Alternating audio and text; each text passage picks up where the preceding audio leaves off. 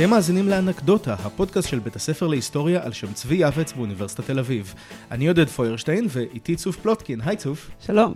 ואיתנו השבוע פרופסור מאיר שחר מהחוג ללימודי מזרח אסיה פה באוניברסיטה. היי מאיר, מה שלומך? שלומי מעולה, תודה לכם. אז בוא תספר לנו קצת על עצמך, מאיפה הגעת לתחום הזה של מזרח אסיה? כי אני מניח שלא לא גדלת שם. כן, לא גדלתי שם, למרות שהילדים שלי כבר בחלקם גדלו שם, כי אשתי היא סינית. אה, אבל וואו. זה שלב מאוד מאוחר ב... בהיסטוריה שלי. אני נולדתי בירושלים, ותמיד ידעתי שאני ארצה ללמוד מדעי הרוח, אה, היסטוריה, או היסטוריה, או דתות מאוד עניינו אותי. אה, אבל לא רציתי ללמוד משהו שכולם לומדים, שבאותם ימים כולם למדו, או, ש, או שאנשים מכירים. זאת אומרת, לא רציתי ללמוד יהדות למשל, כי כל כך הרבה אנשים עוסקים ביהדות בארץ, או נצרות. אה, אולי אני לא צריך לספר לכם, אבל אימא שלי היא גם היסטוריונית של ימי הביניים, אה, שמה שולמית שחר, כן. היסטוריונית מעולה, והיא עוסקת באירופה, אז רציתי משהו אחר. עכשיו, אה, מה היה משהו אחר? הדבר הכי רחוק שיכולתי לחשוב עליו באותם ימים זה היה סין. אני גם צריך להגיד שאני מדבר על לפני 30 שנה, ולפני 30 שנה לישראל לא היו יחסים דיפלומטיים עם סין. לא היו סינים בארץ, לא ראית אנשים סינים. הייתה, אני חושב, אני חושב שהייתה מסעדה סינית אחת כן, סין בירושלים. כאן ופיקנסין. ואז ו- לא. כל הדברים האלה לא היו. אבל- כן. הייתה מסעדה אחת בירושלים. אה, ידעתי שאני רוצה לנסוע. ידעתי שאני רוצה לנסוע רחוק. וככה דמיינתי את עצמי לומד לימודי סין, ובהמשך נוסע לסין, או נוסע רחוק בעולם. וזה קרה. זאת אומרת, אני באמת למדתי בארץ, ואחר כך למדתי בארצות הברית, ואחר כך נסעתי לסין ולטיוואן. ו... אז מה בעצם התחום בו אתה מתמחה? מה המיקוד שלך? התחום שבו אני מתמחה הוא דתות סין. אה, אני עסקתי בכל מיני שאלות שנוגעות לדתות סין. אני לא יודע אם אתם יודעים, אם כי זה קצת מרחיק אותנו מהכיוון של השיחה, אה, שהדתות הסיניות הן פוליתאיסטיות. הסינים מאמינים בהרבה אלים. כן. אני תמיד שואל את התלמידים שלי, מה עדיף, מונותאיזם או פוליתאיזם? פוליטאיזם. כן, כי אם יש אלה שאתה לא אוהב, אתה אני מוצא אחד אחר. אני יותר שמח- מעניין. אני שמח על התשובה הזאת. אז אני עסקתי הרבה בחקר האלים הסינים, וגם בחקר המיתולוגיה הסינית. זאת אומרת, האגדות על האלים הסינים, אה, המיתוסים שלהם, ובהקשר הזה גם עסקתי בהשפעה של הודו על סין. אה, באוניברסיטה העברית בשעתו למדתי אצל מורה נפלא בשם דוד שולמן, שעוסק בלימודי הודו, ונמשכתי גם מאוד להודו. כמעט עברתי מלימודי סין ללימודי הודו. אה, אבל בכל אופן, הנקודה היא שהמיתולוגיה ההודית זה אחד הנושאים שלי מאוד השפיע על סין. אה, עכשיו, זה, זה מעניין שכשהתחלת לדבר על אה, דברים, מה שאמרת שכולם עסקו בהם, אמרת יהדות ונצרות. כלומר, מההתחלה היית מכוון דת. וכשהלכת לסין, הלכת ללימודי דת סינית. כי שוב, אתה יודע, יש הרבה, כן. אפשר להסתכל על היסטוריה כן. צבאית סינית, היסטוריה פוליטית כן, סינית. זה נכון, זה נכון. דת, דתות תמיד מאוד עניינו אותי. דתות תמיד מאוד עניינו אותי. אבא שלי, זיכרונו לברכה, היה סופר, דוד שחר, והוא מאוד התעניין, אה, הוא גדל בבית דתי יהודי, והתפקר. זאת אומרת, המשפחה התפקרה. אז לי תמיד היה עניין בדת. אה, ואני מניח שבנשמתי אני עובד אלילים, ולכן אני גם, אה, אה, לכן אני גם חוקר אלים. אבל אולי סיפרתי לכם יותר מדי ויותר מדי אישי לדקות זה האלה. בסדר, אני, אני כן אגיד אבל ש... כן. אמ, אני חושב שתמיד במגע שלנו בתור אנשים מערביים, גם אני וצוף חוקרים כן. את המערב, תמיד הנושא של דת הוא קצת טריקי, כי התפיסה שלנו של דת כל כך שונה מהתפיסה במזרח. כלומר, אה, זה לא רק עניין של מונותאיזם או פוליתאיזם, אלא גם כשאני חושב על דת, אני חושב על איזשהו מוסד עם כמרים וספר ואיזושהי משנה סדורה, והרושם שקיבלתי מדתות, בין אם זה קונפוציוניזם או דאוויזם או שינטו, זה שזה הכל יותר מופשט ושונה. אני אפילו פעם דיברתי עם איזו קוריאנית והיא אמרה לי, קונפוציוניזם זה לא דת, דרך זה חיים." דרך חיים. זה כן. נכון. אז, אז אתה מבין, אז כלומר כן, זה מרגיש אני- כאילו צריך לשכוח כל מה שידעת מראש לפני שאתה ניגש לדברים אני, האלה. אם אנחנו הולכים בכיוון הזה, אז אני אנסח את זה בצורה, אה, אני אנסח את זה בצורה כזאת, ואני מדבר עכשיו על סין. האנלוגיה הטובה ביותר להבין את חיי הדת של הסינים זה האנלוגיה הרפואית. תחשוב שאתה מרגיש לא טוב, שאתה חולה. אז אתה הולך, אתה מסתכל במכבי בספר ובוחר אה, רופא ללכת אליו. אני אישית בכללית. אתה בכללית, בסדר. אז אתה הולך לכללית ואתה בוחר לך רופא ואתה הולך אליו, ומשום מה, הוא לא מוצא חן בעיניך. אז אתה נכנס שוב פעם לאתר ובוחר רופא אחר שכן עוזר לך. או לחילופין, אתה גם אוהב, מתעניין ברפואה, אתה חושב שהדיקור הסיני יעזור לך, אז אתה גם הולך לרפואה משלימה. זאת אומרת, אתה הולך למה שעוזר לך כן. ולמה שנוח לך. כשאתה חושב על חיי הדת של הסינים, אתה צריך לחשוב באותו מובן. זאת אומרת, הסיני ילך למקדש של אותה דת, למקדש שקרוב אליו הביתה, ויתפלל לאל שנוח לו, כי הוא נמצא ליד הבית שלו וכי כי זה נוח, והוא יכול במקביל ללכת גם למקדש בודהיסטי וגם למקדש דאואיסטי וגם אה, אה, למקדש קונפוציאני, אם תרצה. כל המרבה, הרי זה משובח. מה שיעזור לי, מה שיעזור לי.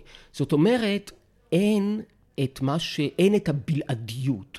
הצרה עם הדתות שלנו היא שהן דורשות ממך בלעדיות. זאת אומרת, נניח שאני אה, יהודי, אבל מכה קוראת לי, המדבר קורא לי, אני רוצה, אני רוצה לעלות לרגע למכה. אז מה? היהודים יגידו לי, אתה לא יהודי טוב, והמוסלמים לא יקבלו אותי כל עוד אני יהודי. למה?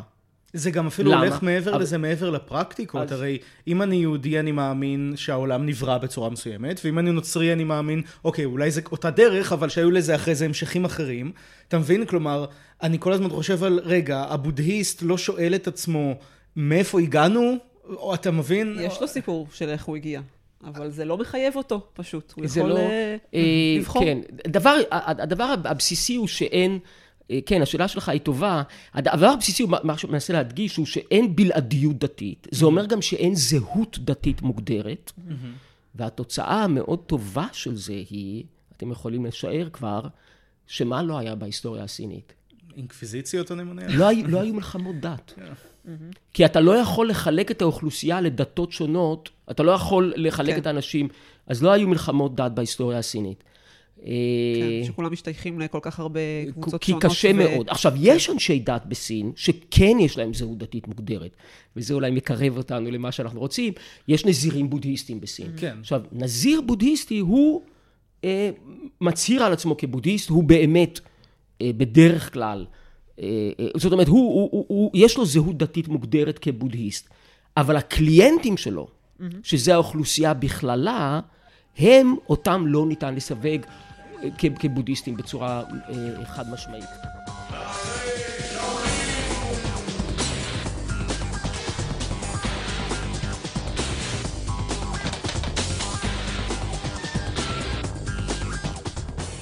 אז באמת, היום אנחנו רוצים לדבר איתך אכן על דתות המזרח, וכבר הזכרת את הנזירים אה, הבודהיסטים. המיקוד של הסיפור הוא בכלל לא בדת של אותם נזירים, אלא במשהו אחר לחלוטין. הלחימה שלהם, כן. נכון, כן. אז אז, אה, אז אני אספר לכם ככה, אני היית- במשך אה, שנים אני קראתי רומנים סינים שעוסקים באומנויות לחימה. וברומנים האלה מתואר מנזר מסתורי בשם שאולין, ששם הנזירים הם אומנים יוצאים מן הכלל של הלחימה שאף אחד לא יכול, לא יכול להתגבר עליהם. וגם ראיתי סרטים. אני לא יודע אם אתם ראיתם עוד סרטים של ברוס לי בשעתו כשאני הייתי ילד, או ליליאן ג'ט, ג'ט לי היום, כל מיני כוכבים של אה, אומנויות לחימה וקולנוע, ובסרטים תמיד הם הרבה פעמים מוצגים נזירים לוחמים, ומוצג המנזר הזה, שאולין. ואותי, כאן הת- התעוררה, אה, השאלה שעניינה אותי היא שאלה באמת כמעט בנאלית. זאת אומרת, אה, שאלתי את עצמי אם זה נכון. זאת אומרת, האם זה נכון שיש מנזר כזה שאולין, והאם זה נכון שהנזירים במנזר הזה אכן עוסקים באומנויות לחימה? ואם הם אכן עוסקים באומנויות לחימה, אז ממתי ולמה? זאת- עכשיו, ומה שהתברר לי למרבית הפלא, שהשאלה הזאת כמעט לא נחקרה. זאת אומרת, היא לא נחקרה בכלל על ידי חוקרים מערביים, אוקיי. ונכתב עליה בסינית קצת, לא כל כך הרבה.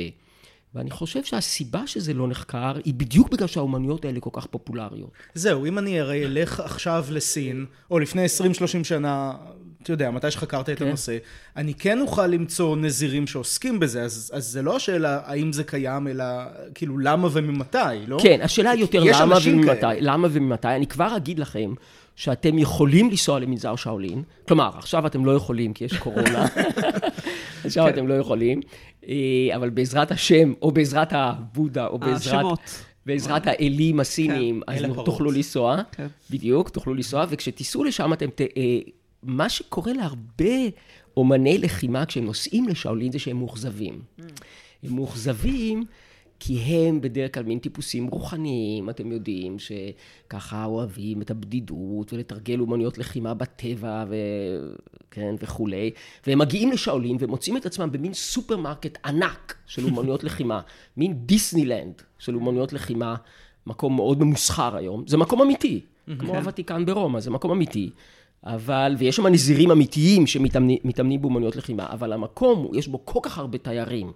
וכל כך הרבה תלמידים שבאים ללמוד בו או מסביבו, שהתוצאה היא קצת ממוסחרת והמונית. טוב, זה, זה המצב היום. זה קצת כמו תסמונת פריז, של... אה, אני, כן. יש הרבה עניין של סינים שמגיעים לפריז ומתעלפים ובוכים, כי הם פתאום מגלים שכל מה שהם ידעו זה זה שקר. אבל uh, נעבור רגע לנושא כן. שלנו. Uh, מהידע הלא מאוד רב שלי על, כן. uh, על בודהיזם, אני יודעת שבעצם אלימות היא דבר אסור בבודהיזם באופן uh, כללי. זאת אומרת, איך זה מסתדר עם זה שהם באמת נזירים אמיתיים שחיים במנזר? ועוסקים בעצם נכון, באלימות. נכון, נכון, זאת השאלה, זאת השאלה הנכונה, ואני לא צריך להזכיר לכם, אה, במקום שבו אנחנו חיים, ש... ואהבת לרעך כמוך, חביב אדם שנברא בצלם, זה לא מונע מאיתנו אה, לא תמיד בדיוק אה, להתנהג לפי העקרונות האלה, שלא לדבר על הנצרות, נכון? אם מישהו נותן לך סטירה, תן לו את הלחי השנייה. כן, ההיסטוריה של הנצרות היא כולה היסטוריה אחת. אני לא מצליח לחשוב על מקרה אחד בהיסטוריה של הנצרות שהם התנהגו בצורה אלימה כלפי אה. אדם אחר אישית, אבל כן, סבבה. אז איך אנחנו, אז מצד אחד, אפשר להסתכל על זה, אז תראו. אז הסתירה בואו ננסח את זה בצורה כזאת. היכולת של בני אדם להסביר לעצמם למה הם סוטים מהעקרונות שלהם עצמם היא בלתי מוגבלת. Mm-hmm. זאת אומרת, תמיד אפשר למצוא את ההסברים ואת הסיבות למה.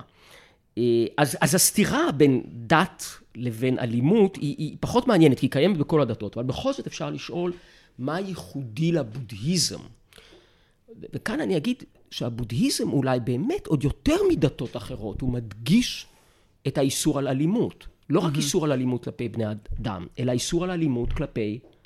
הטבע? כלפי מה? חיות. כלפי... אה, לכן הצמחונות. כל, כל לכן, אסור, לכן אסור לאכול בעלי חיים. אז איך אנחנו מסבירים את זה?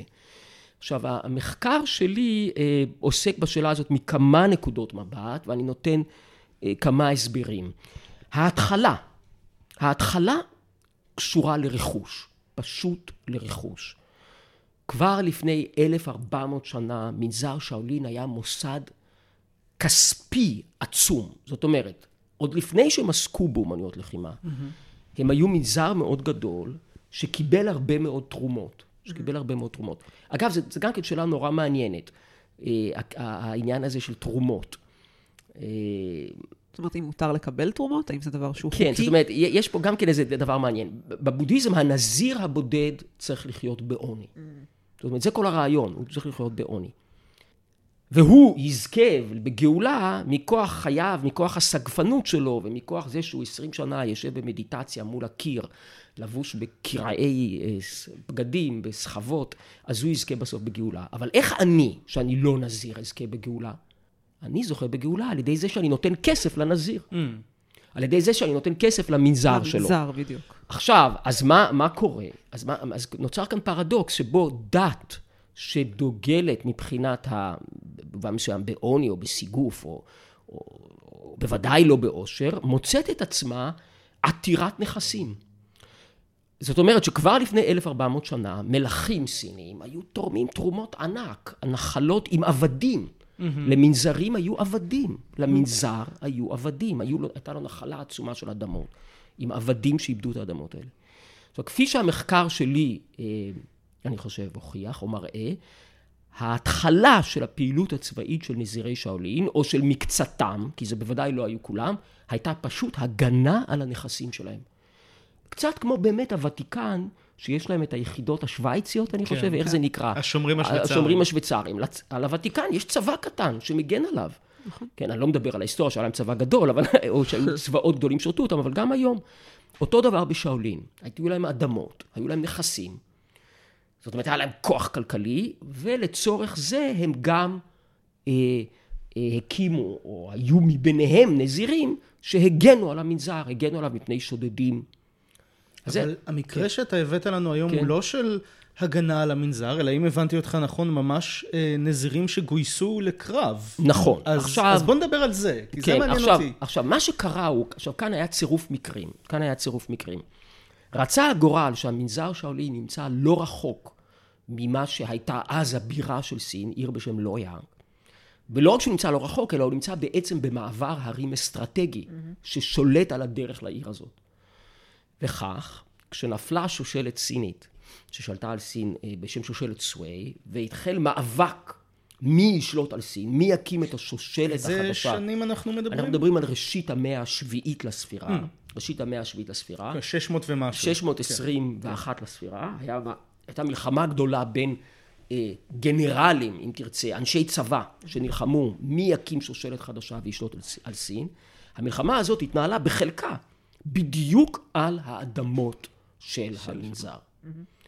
עכשיו כאן, אה, אה, כפי שהטקסטים שנזירי שאולין אה, חיברו בדיעבד, אז הם שאלו את עצמם, הנזירים, במי לתמוך. כלומר, מי הוא איש יותר טוב? מי הוא בודהיסט יותר מאמין? מבין הגנרלים האלה? מי הוא זה שמעלותיו הרוחניות גדולות יותר? אני מדמיין לעצמי שהם יותר היו ריאל פוליטיק, ושהם בדקו וניחשו נכון מי עתיד לנצח. והם הימרו על הסוס הנכון. הם הימרו על מי שיהפוך לקיסר, הקיסר הגדול הראשון של שושלת טאנג, אדם בשם לי שמין, זה היה שמו. אגב, אפרופו בודהיזם ומוסר, לי שמין זה רצח את אחיו הבכור.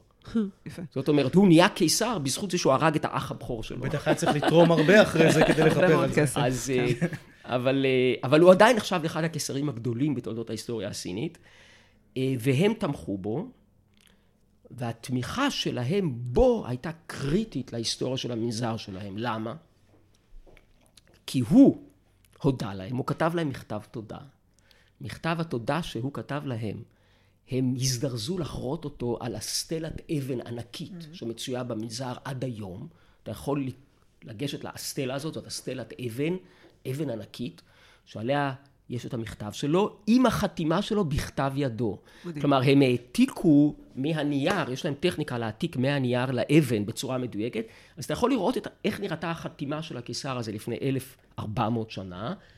איך רק נראתה התמיכה שלהם? זאת אומרת, מה זה אומר התמיכה עכשיו, של... מה זה אומר? אה, עכשיו, כן. מה זה אומר? עכשיו, למה, למה, הם, למה הם חרטו את המכתב שלו באבן? הוא עצמו מיד הזדרז להעניק להם אדמות, נחלה גדולה, ובמכתב הוא כותב שצריך להמשיך לתמוך בהם בדורות הבאים. למה זה כל כך קריטי? זה כל כך קריטי, אני הייתי אומר, אה, משתי סיבות. סיבה ראשונה, כי זה אומר שהצאצאים שלו תרמו, תמכו במנזר. אנחנו מדברים על שושלת ששלטה על סין 300 שנה, וגם כאשר קיסרי השושלת האלה, כעבור 200 שנה, רדפו את הבודהיזם והשמידו מנזרים בודהיסטיים בכל רחבי סין, אגב, מסיבות כלכליות. הם פשוט החרימו את אדמות המנזרים בכל רחבי סין. נמאס להם העושר של הממסד הבודהיסטי, והם... אה, אה, הנזירים, אגב, גם היו פטורים משירות צבאי. כן. זה- זה אפרופו מעניין. אבל אה, אה, אז אה, בקיצור, נמאס להם לקיסרי טאנג מהעוצמה הכלכלית והפוליטית של הממסד הבודהיסטי, והם יצאו למלחמה שושלת נגד הממסד הבודהיסטי, והרסו מנזרים בכל רחבי סין. היה מנזר אחד שלא נגעו בו. והמנזר הזה היה מנזר שאולין, בזכות תמיכתו ההיסטורית במייסד השושלת, תמיכה שנחרטה באבן, באבן במנזר עצמו. ואותה תמיכה במקרה הזה היה פשוט, הם באו ואמרו, אנחנו איתך, או שהם גם באמת נתנו לא, נזירים? לא, לא, לא, הם לס- השתתפו, הם השתתפו בשדה הקרב, הם זהו. נלחמו, הם נלחמו, אנחנו יודעים שהנזירים נלחמו למען הקיסר הזה בשדה הקרב, וכנראה שכמה מהם היו חיילים מאוד טובים, והם אחר כך מונו למפקדים בצבאו. כן. כלומר, עזבו את המנזר והפכו לחיילים מקצועיים בצבאו. אם, אם תוכל ממש אולי טיפה להרחיב על זה יותר, על, על מה זה בעצם אומר להילחם בשביל הקיסר, במיוחד כנזיר. זאת אומרת, האם הם היו חיילים רגילים במרכאות, או שהיה, אני לא יודעת איך לקרוא לזה אפילו, גדודים או קבוצות שהם היו נלחמים ביחד? תראי, וגם אני, כמה, אני חושב... כמה מה... כי אנחנו חושבים על שאולין, אתה יודע, לוחמה קרב פנים מול פנים, אבל מלחמה צבאית היא עם כלי נשק. זה לא שהיה אוסף של חיילים ובסוף בחור בכתום שזורק בעיטות. אתה צודק לגמרי. אוקיי. עכשיו, השאלה שלך, השאלה שלך, השאלה שלך היא, היא, היא בדיוק במקום, ואני... אה, אה, אה, אה, אה, אלך צעד אחד אחורה ואגיד דבר שנורא נורא חשוב לדעת אותו. וזה בעצם אחד ה... אני חושב, אני מרשה לעצמי לומר, אחת התגליות החשובות של המחקר שלי. היום, אם אתה תלך למנזר שאולין, או אם תקרא ספרים פופולריים של אנשים שעוסקים באומנויות שאולין, הם יגידו לך, תראה, אנחנו נלחמנו בשביל הקיסר לי שמין לפני 1400 שנה. האומנויות שלנו, אומנויות הלחימה שלנו, הן בנות 1400 שנה לפחות. זה טעות. Mm. זה לא נכון. כלומר, בשושלת טנק, באירוע שאני סיפרתי לכם, שבו נזירים ממנזר שאולין עזרו לקיסר בשדה הקרב, היה מדובר כנראה, ראשית, לא, לא על כל כך הרבה נזירים, אני לא יודע, אולי כמה עשרות, והם נלחמו בכלי הנשק, מן הסתם, בכלי הנשק שהיו מקובלים באותם ימים. זאת אומרת, אין לנו שום אינפורמציה ושום אינדיקציה שלפני 1400 שנה הם המציאו שיטת אומנויות לחימה משל עצמם. ובוודאי ובוודאי שהם לא המציאו אז, לפני 1400 שנה, את האומנויות ללא נשק, שבזכותן הם כל כך מפורסמים היום בכל העולם. אולי באמת אז טיפה נסביר, כי האמת שלא דיברנו על זה בהתחלה, כן. של מה זה אומר בכלל אומנויות לחימה של שאולין, ומה זה, מי מאיתנו שלא, אני לא יודעת, תראי, היום, עכשיו ככה, עכשיו, זה, אז הנושאים האלה הם סבוכים, אבל אני אגיד בקצרה. היום, הדבר הזה שקוראים לאומנויות הלחימה הסינית, הסיניות, זה סוג של תרגולות שהייתי מגדיר אותן כפסיכופיזיות, תרגולות שיש להן גם ממד אה, נפשי ורוחני וגם ממד פיזי, אלה תרגולות של ריכוז, של מדיטציה, עם תנועה. תרגולות שבאופן מודע ומוצהר אמורות לעזור למתרגל, הן אומנם לצורך של לחימה. כלומר, אם אתה אומן לחימה של שאולין ומישהו ברחוב מתנפל עליך, אז אתה יודע איך להפיל אותו על הארץ, אתה יודע איך אה, לשבור לו את העצמות אם צריך.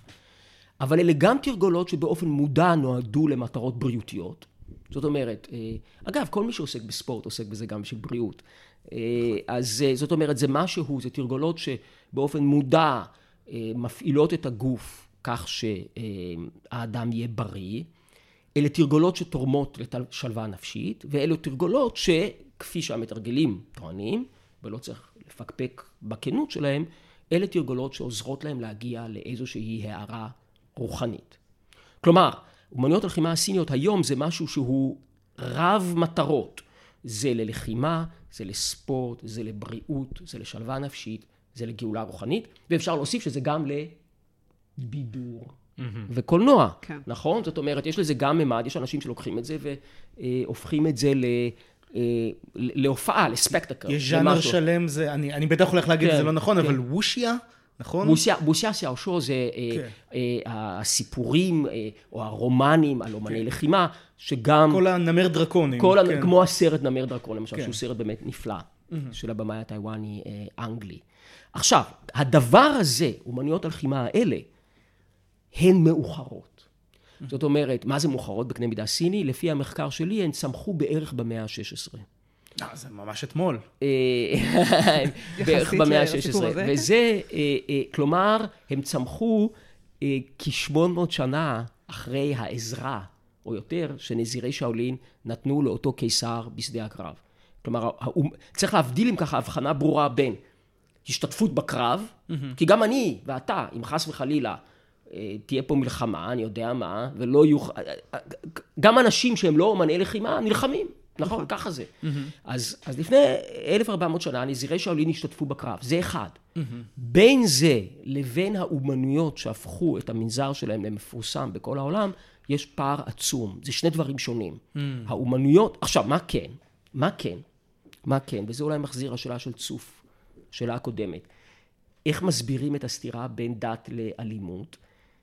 בקונטקסט הסיני, יש לי חבר באוניברסיטה העברית, אני אצטט אותו, יורי פינס, והוא תמיד אומר שבמערב יש אלוהים, ובסין, מה יש בסין? בסין יש... יש את מה הוא, לא יודע. נכון, נכון מאוד, עודד. בסין יש... את המפלגה? יש קיסר. Mm. יש קיסר. זה יכול להיות קיסר, הקיסר לי שמין לפני 1400 שנה, זה יכול להיות אה, מאו אה, במאה ה-20. כשקיסר סיני משבח אותך כי השתתפת בקרב, התש... דברי השבח שלו עצמם מהווים צידוק לנזירים כן. לעסוק בלחימה.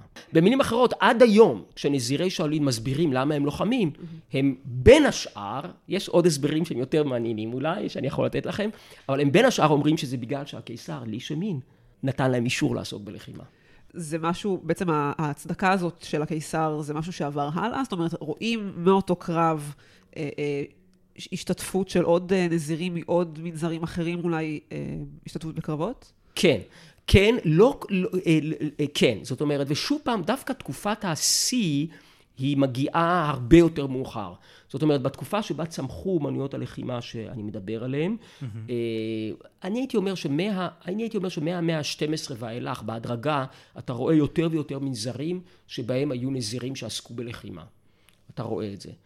אה, אבל זה היה התקדים בעצם שהראה ש... התקדים היה התקדים של שאולין. Mm-hmm. התקדים היה התקדים של מנזר כן. שאולין. אה, אני אולי אמשיך ואומר עוד, עוד שני דברים בנוגע לקשר בין אלימות ולוחמה. אני אגיד אולי עוד אה, אה, שתי נקודות. נקודה ראשונה היא, מה שמאוד משונה בבודהיזם, תראו, ובכל הדתות יש סתירות, נכון? בכל, אמרנו את זה לפני דקה, שבכל הדתות אנחנו מוצאים סתירות בין אידיאולוגיה לפרקטיקה, ובכל דת, נכון? בכל דת אתה בוחר את מה שאתה רוצה. נכון? בסופו של דבר, אה, אתה בוחר מתוך הדת את מה שאתה רוצה. מה שמשונה מאוד בבודהיזם הוא שמצד אחד, זה, מצד אחד זה לא דת. זאת אומרת, מצד אחד אומרים לנו שהבודה, אני נותן לכם עכשיו הרצאה שלמה על הבודהיזם על, על רגל אחת. מצד אחד אומרים לנו שהבודה בכלל לא, הבודה היה מורה, היה אדם שגילה תורה מסוימת, והבודהיסטים הם אנשים שהולכים בדרכו. וכל אדם שמבין את תורתו של הבודה ומממש אותה, הופך בעצמו ל... לבודה. לבודה. Mm. כלומר, אני חושב שמה שמושך הרבה פעמים אנשים מערביים לבודהיזם, זה בדיוק המחשבה שלהם שהבודהיזם הוא לא דת. הוא אנושי. שהוא, שהוא אנושי ושאין בו אלוהים. שאין בו אלוהים. אבל מצד שני יש המון דאיפיקציה של הבודה. בדיוק. יש מיליון פסלים שלו ומשתחווים לו וכן הלאה. בדיוק, וזאת בדיוק הנקודה. זאת אומרת, מצד אחד הבודהיזם הוא באמת לא דת, והם לא עסקו בשאלה מי ברא את העולם, זה לא עניין אותם. כלומר, מבחינת, זאת אומרת, הבודהיזם היה, מצד אחד הוא תורה רוחנית, מצד שני, בדיוק כפי שאמרת, עודד, אה, יש דאיפיקציה, העלאה של הבודה, והבודה לא הספיק למות, אה, לעזוב את העולם שלנו, וכבר אנשים בהודו רבו על שרידי גופו. רבו על שרידי גופו. עכשיו, אבל לא רק שיש בודה אחד שהוא אל, לא רק שהפכו את הבודה ההיסטורי לאל, אלא כשאתה מסתכל ואתה נכנס למקדש בודהיסטי, אתה מהר מאוד מגלה שיש הרבה אלים. כן. שבעצם הבודהיזם, לא רק שהוא דת, אלא הוא דת אלילית. מה שמעניין אותי, וזה אחד הנושאים שבהם אני עוסק במחקר שלי, הוא שחלק גדול מהאלים הבודהיסטיים, אלים אגב שחלקם מקורם בהינדואיזם, הם אלים לוחמים. Mm.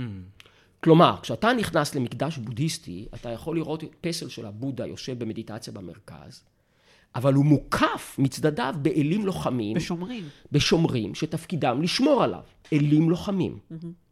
האלים הלוחמים האלה הפכו לאלים שאליהם התפללו נזירי שאולין. Mm. כלומר, נזירי שאולין מצאו תקדים לפעילות הצבאית, תקדים אלוהי לפעילות הצבאית שלהם, בדמויותיהם של האלים הלוחמים הבודהיסטים. זהו, אני רציתי לשאול את זה קודם, כי אמ, אם אני... אה, אה, כבר הטלנו פה, אני לא יודע אם להגיד, mm. הטלנו ספק זה המילה הנכונה, אבל כבר פירקנו את זה ש...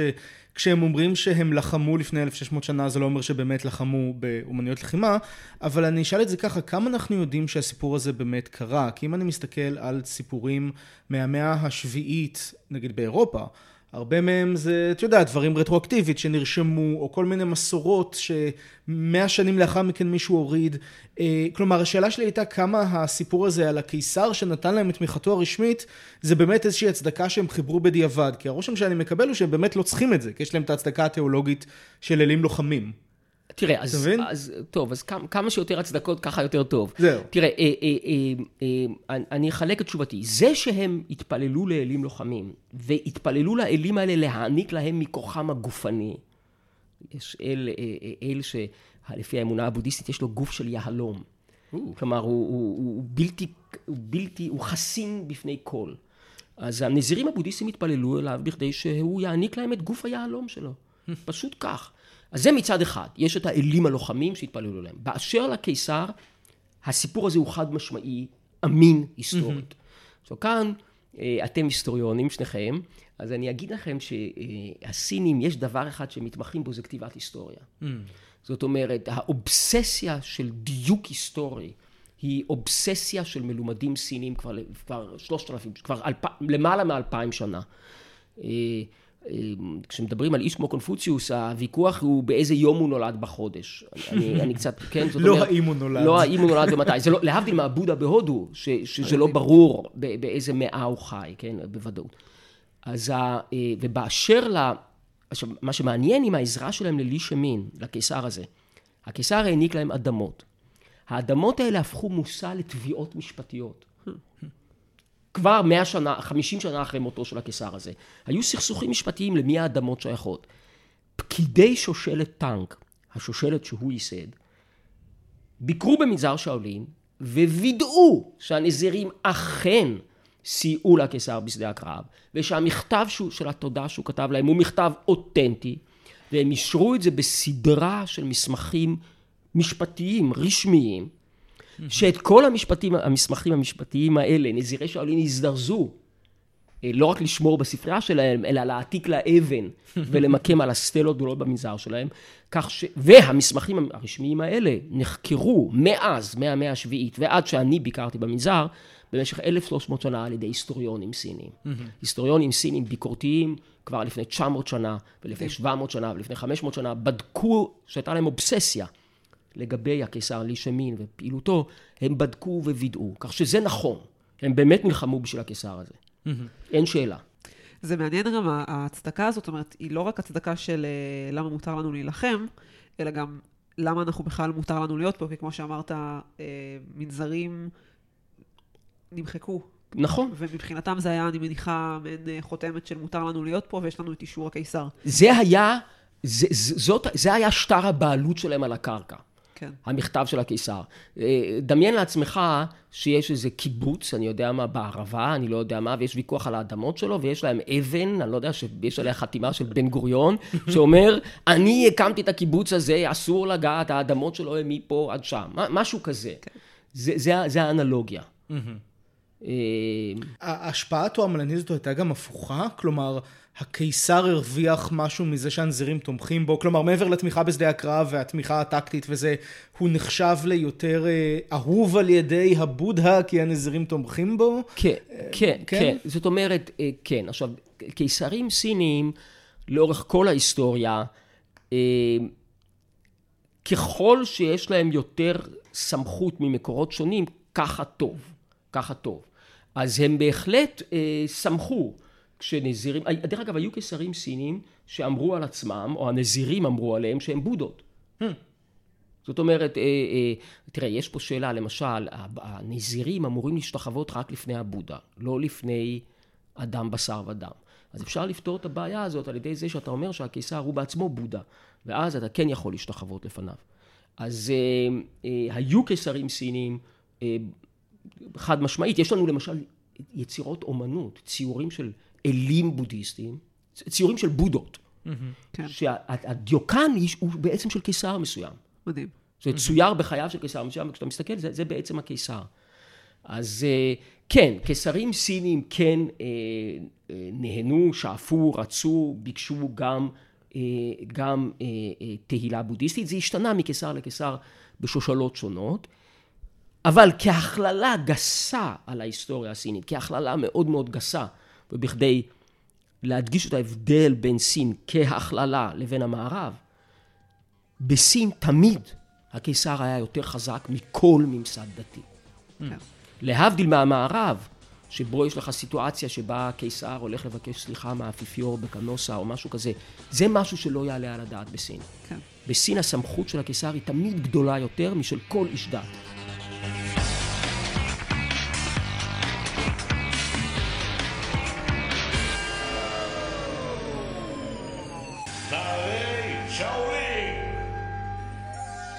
אמרת קודם שמדובר בסיפור מאוד תקדימי, אה, ואני רוצה לדעת אם משהו בו הפתיע אותך או לימד אותך משהו ככה כללי יותר על המחקר שלך. אני אחזור לשאלה שעודד שאל קודם, האם זה באמת קרה. אני צריך להגיד שאני הופתעתי קודם כל שזה באמת קרה. זה באמת אה, אומרת, סיפור אה, הוליוודי קצת. אני הופתעתי, מ... ההנחה שלי הייתה שהסיפור של איש ימין שאני הכרתי מקולנוע או מרומנים הוא אגדה. ואני הופתעתי לגלות שהוא אכן, אה, כן. מילולית מילה בסלע, זאת אומרת שהוא, שהוא אכן, אכן נכון, שהוא אכן נכון. אה, אני חושב שכהיסטוריונים, אנחנו, כל הפרינציפ שלנו, שאנחנו מטילים ספק, נכון? זאת אומרת, עשינו את זה פה כמה פעמים פה. זאת במהלך אומרת, יש, שדיברת. יש אגדות, אנשים מספרים לנו סיפורים, נכון. ואנחנו אנחנו היסטוריונים ביקורתיים, ואנחנו אומרים זה לא נכון. לא היה דוד המלך, לא היה יציאת מצרים, אה, זה הכל אגדה, זה הכל סיפורים מאוחרים יותר. כשאתה חוקר, לפעמים אתה מגלה ש, שזה דווקא נכון. זה דווקא נכון. עכשיו, עוד דבר, עוד דבר, וזה אה, אולי, אה, כאן אני הולך קצת, קצת אה, הצידה, לא, לא, עוד דבר שצריך לזכור הוא, בטח במקרה של אומנויות לחימה, זה שיש מסורות שעוברות בעל פה והן לא כתובות. וזו בעיה נורא נורא גדולה. זאת אומרת, אני אמרתי לכם שהמסקנה שלי היא שאומנויות שאולין, כפי שאנחנו מכירים אותם היום, צמחו בערך במאה ה-16, נכון? זה מה שאמרתי לכם. כן. למה אמרתי לכם את זה? כי זה התקופה שבה יש לי עדויות כתובות. שבה יש לי עדויות כתובות. אני, אני לא ארחיב לגבי, לגבי הנקודה הזאת, אני, אני חושב שזה באמת היה במאה ה-16, במקרה הספציפי הזה, אבל, אבל בואו נשאל את עצמנו, האם לא ייתכן ש-800 שנה קודם לכן, איכרים סינים באיזשהו מקום בסין, תרגלו אומנויות מאוד דומות למה שאנחנו רואים במאה ה-16 במנזר שואלין, ואני פשוט לא יודע את זה. אני לא יודע את זה, כי אלה היו איכרים שלא ידעו לקרוא ולכתוב. נכון. והמסורות שלהם עברו בעל פה מאב לבן בכפר. אה, והמלומדים הסינים חשבו שזה לא חשוב, כי זה אומנויות עממיות. אה, ולכן זה לא עבר. אולי כן, אולי זה היה.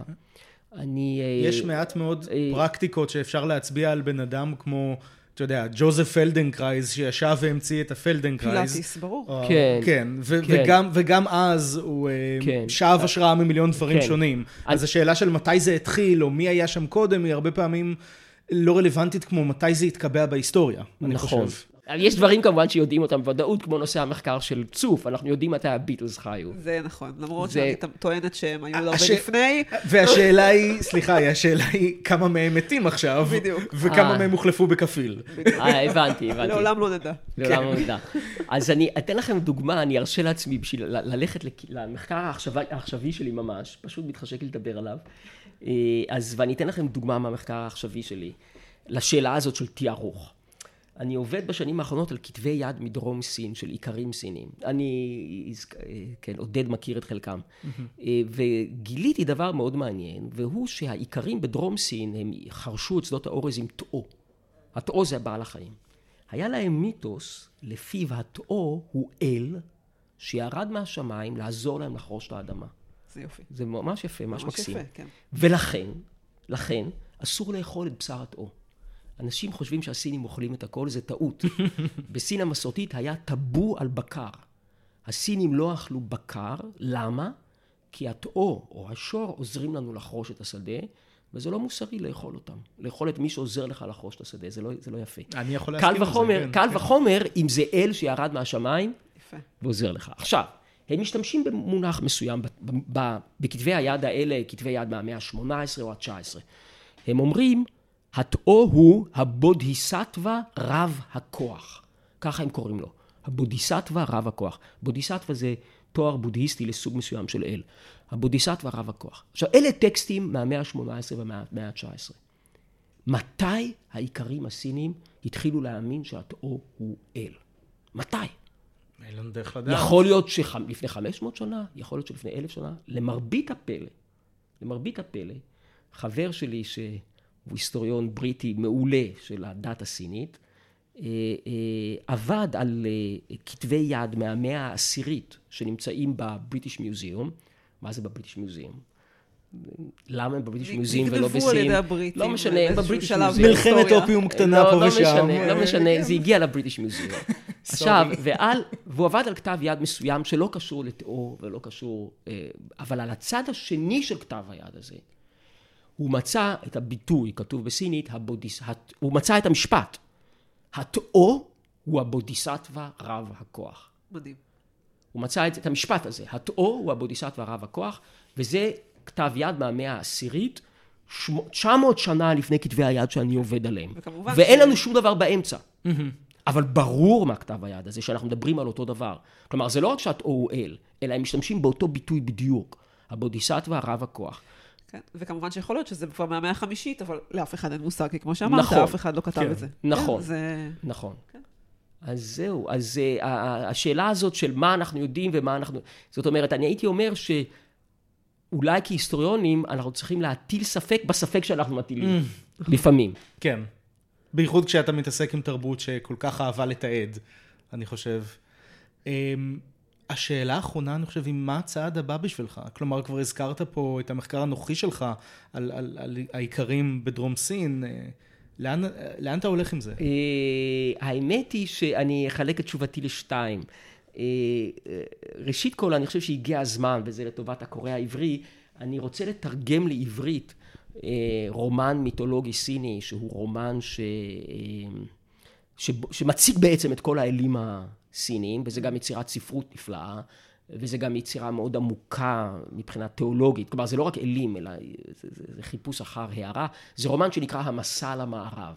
Mm, זה עם. הקוף, נכון? זה עם הקוף, בדיוק. עכשיו, אני תרגמתי לפני uh, כמה שנים, uh, ואשתי, שהיא אומנית צירה, בעצם היא צירה לפני שאני תרגמתי, אני תרגמתי כי היא צירה. Uh, אנחנו הוצאנו לאור mm, קטע קטן מהרומן הזה בעברית. קראנו לזה קוף ודלת הקסמים בעברית. אבל uh, uh, אני רוצה לתרגם את הרומן הזה לעברית. או את חלקו לפחות, זה רומן ענק, זה רומן במאה, זה רומן ענק, אני רוצה לתרגם את חלקו. אז זה מבחינת העברית והקורא העברי. באשר לעיקרים הסיניים והאמונות שלהם, אה, הפרויקט הבא שלי יעסוק אה, באל שנלחם בהרבה. אתם יודעים שהיה דבר כזה, אה, מכת הרבה, נכון? כבר, ב, כן. כבר בתנ"ך, נכון? אה, ברור, ברור. כבר במכות מצרים, וההרבה זה היה אסון לאיכרים, לאיכרים בכל העולם וגם לאיכרים סינים, והיו אלים, בעצם לא אחד, אלא כל מיני אלים שנלחמו בהרבה. אה, ואני רוצה לחקור את האלים האלה. תודה רבה, פרופסור מאיר שחר, היה מאוד מאוד מעניין. תודה לכם. אני למדתי הרבה בתור מי שבכלל לא מבינה בסין, לחלוטין לא, אני באנגליה. אה, תודה, עודד. תודה לכם. אה, אנחנו זמינים בכל אפליקציות הפודקאסטים, ויש לנו גם אה, קבוצת פייסבוק, בה אתם יכולים להציע אורחים ונושאים, וסתם גם להגיד את דעתכם. חפשו אותנו, אנחנו נקראים אנקדוטה פודקאסט, ולהתראות בעוד שבועיים בפרק הבא. להתראות.